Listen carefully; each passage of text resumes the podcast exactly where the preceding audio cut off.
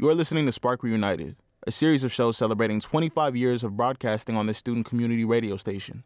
Whether it was Utopia or Spark, the people featured on the station have made it into what it is today. You're listening to Season 1 of Spark Reunited. Everyone interviewed in this season attended the event for Spark's 25th birthday in November of 2022. In this episode, our guest is the owner of DevaWeb and head of TM Studios, Chris Stevens. Hope you enjoy. Hello and welcome to Spark. I'm Don Brown, and you're listening to a special edition of Spark content. I'm here with one of the first Utopians, Chris Stevens. Hello, Chris. Hello, it's lovely to be here. Thank you very much for joining us. I understand you've come from Manchester, is it today? Yeah, so I live in Manchester now, but I was at Sunderland Uni from 96 to 99, and then I stuck around in the city for a couple of years working at Sun FM afterwards as well. I've written down for myself to break the fourth wall a little bit to welcome you back to St. Peter's campus, but I understand that's not actually correct, is it? Is yes, sadly, I'm old enough that uh, when I was here doing the uh, the media degree, St Peter's campus didn't have any media in it at all. So we were over on Chester Road, based in the Forster building. Uh, we had Wearmouth there as well. It was the old Wear FM studios that have become part of the. Uh, part of the media course over there, and while some of these buildings existed, they were just for computing, um, and uh, me- the media stuff came along a bit later. Yeah. Oh wow!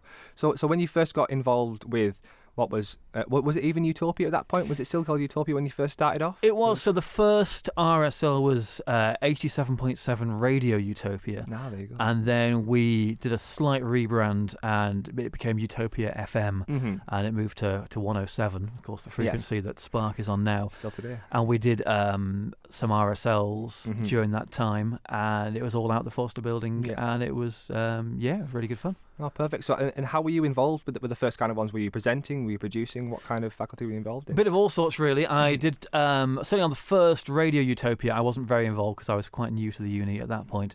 Uh, but then when it became 107, I did an afternoon show and I did a lot of the production and I was involved with the management of it. I even designed the logo that went on the T-shirts. So Oh, uh, a bit of all sorts, uh, and I loved being on air. I really enjoyed getting involved with the, the production side of things as well, and it gave me a chance to, to try out lots of stuff. No, perfect. And uh, you're in the studios today here at the David Puttnam Media Centre. How does these actually differ from the ones you were using, in the former Wear FM studios? Well, the bizarre thing with the Wear FM studios, partly one thing was the, the walls would fall off if you leaned on them. That was strange. um, but it was a really weird mixing desk that had come from Australia. And so all the buttons were in very strange places. Yeah. And it took quite a lot to get used to. And yeah, we had open reel in the studios. We weren't, weren't really using it, but it was all there. Uh, looking around and, you know, seeing what's what's at the campus now, and particularly the new studio that you see as soon as you walk into into the building. It's the the, the tech is great and I always think if if the tech is great, it means you can just concentrate on broadcasting Mhm. without worrying too much about whether things are going to work or not. So, um, yeah, it's it's wonderful. I've I work now with a lot of commercial radio stations in the UK and elsewhere around the world, and I I've often thought that the studios here are actually better than a lot of the commercial stations I, I get to work with. Well, I'm sure Grant and everybody behind the scenes will be very pleased to hear that. Um, so you, you say that you've obviously you've had a lot of uh, different radio stations and things like that. Uh, Caroline always uses you as a shining light. You're always brought Oh, up, dear. Chris, uh, in in class. So I'll just let you know uh, behind the curtain. What are you involved in now uh, in terms of job wise? Could you let us in to know what you're doing at the moment? Yeah, sure. So I've ended up very much in the world of radio production. I have a company called DevaWeb that operates out of Media City. There's five of us that work there, and we we effectively operate as the production department for radio stations that are too small to have their own in-house teams, but still want to sound really good. So uh, we work with uh, a lot of broadcasters across the UK, such as uh, Nation Radio and Jack FM and Fix Radio. Uh, then we also work with stations in other parts of the world. Um, we do everything from imaging to commercial production to some show production, and then there's occasional uh, one-off uh, projects of, of rebrands that we'll do. Just done some sound design for the BBC for Five Live, uh, a whole range of, of different things. And then also, I'm one of uh, three people who own TM Studios, which is a US-based jingle company in Dallas, and we make jingle packages for stations, uh, predominantly in the US, but also around the world as well. So a bit Oh, of all sorts. Never a dull day. like you, said before, before we came in, there's not enough time in the day. Never enough time in the day. Well, I used to also run Chris Country, which is a radio station I, I launched about 10 years ago. Mm-hmm. Um, but my wife and I have a toddler, and just, there, there were just not enough hours. Yeah. So um, so Chris Country is now called Country Line, and I've stepped back from that. Uh, but but yeah, lots going on, lots of time zones, lots of different radio stations, and it's uh, it's always really exciting. uh, penultimate question: What would you say that you're you've noticed the most as the biggest change? Obviously, from when you started off uh, on Utopia to where you are now.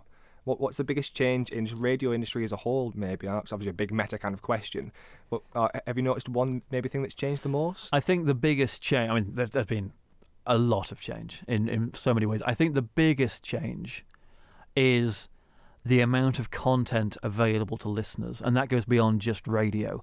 Um, you know, I, I was driving up to Sunderland last night, and the number of things I could listen to, not just the immense number of radio stations now with with DAB um, that are available pretty much anywhere in the UK, but also all the podcasts I could listen to, all the streaming services, you know, Spotify and so on. Uh, the amount of audio, the amount of content available is massive, and so much of it is really good as well. Which means that I, I find there's just not enough hours in the day to listen to all the stuff I want to listen to. So I think it's actually it's great from an audience perspective that all that's out there. Um, it does mean that us content creators and broadcasters really need to focus our minds on what we're doing and how we're doing it. When I was at Utopia, you know, there was Sun FM and Metro and the national stations and us doing the student radio, and that was pretty much it on the dial. And there were no podcasts. And streaming was not really a big thing back then. You know, people didn't have the data plans on their phones and the devices, and Yeah. uh, so I think that's the that's the exciting thing is Mhm. that you know you can make something it can be heard all over the place in so many ways Yeah. but that also means we have to really make sure we're doing it well Yeah. One more thing then is just what do you think if someone was to come up and ask you, oh, this is the question you're always going to get asked if you come back to a university, what would be the one piece of advice that you'd give to somebody maybe who was in your shoes when you started off at university, who was looking to have a career as, as illustrious as yours? uh, thank you um, try everything mm-hmm. give it all a go it's really interesting looking back at the um, the sort of the, the the the students I was studying with it was those of us that were doing Utopia or doing Degrees North, the student newspaper, uh, or, or doing other work experience that ended up getting the jobs in media. And I think that's because we were probably unbeknown to us, we were we were networking and we were um, trying we were seeing what we liked as well and what we were good at. You know, whether it was Karen doing uh, news reading, Karen White is now on Metro Breakfast, or Claire Mhm. Savage, who uh, now produces shows for ITV and was was doing lots of stuff on Degrees North, um, or or Phil Stocker and Dan Cocker, who I'm sure get mentioned regularly, who are doing amazing things Down in uh, London. down in London. Yeah, um, you know, we we were trying things out and, and doing stuff, and you know, and I appreciate that's a hard juggle, uh, particularly. Um, you know, with studies and with, with part time jobs and everything else, um, but trying stuff out. I really wanted to be a radio presenter. That was Mhm. my thing. And it was through trying loads of stuff out that I discovered that, firstly, I was a mediocre radio presenter at best. And secondly, I loved production. Mm-hmm. And it's because I had the chance to try all that kind of stuff out. So I think give everything a go. And the other thing I'd, I'd mention is that these days stuff sticks around forever. Uh, so just have half an eye on what you're putting online, be it Mhm. stuff you're creating, or be it socials or comments on forums or whatever else, because this stuff sticks around. You don't want to get a bad name Mm-hmm. before you've even started um, by maybe saying some things that were perhaps insensitive, or, or whatever Mhm. else. And I think that, you know, the, the idea that today's news is tomorrow's newspaper does not exist anymore Mhm. at all and hasn't done for a long time. Um, You know, you only have to see any time a new politician gets signed in that everyone rakes through that old tweets to Yeah, say what old they yeah, might have said 10 years ago uh, as a joke or when drunk or whatever else. Mhm. And uh, I think I think just be aware that this this stuff sticks around for a long time. I've lied to you, Chris. I do have one final question. Have as many as you like. It's fine. that final question is if you could just sum it up for me, what would be your uh, one best memory about uh, Sunderland University and maybe more specifically Radio Utopia?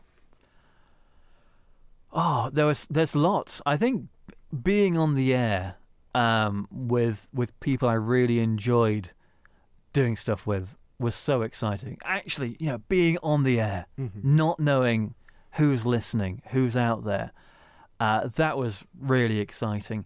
Um, we had some student nights at Manor Quay, the old night, student nightclub. People actually turning up for them was was really cool. Um, and it, you know, it helped me get my job at Sun FM because people at Sun FM could listen and hear stuff, and uh, that was really exciting. And yeah, I I loved it. I, I had a wonderful time. For more episodes from former members of Sparking Utopia, keep listening to Spark Reunited, sparking your interest in media.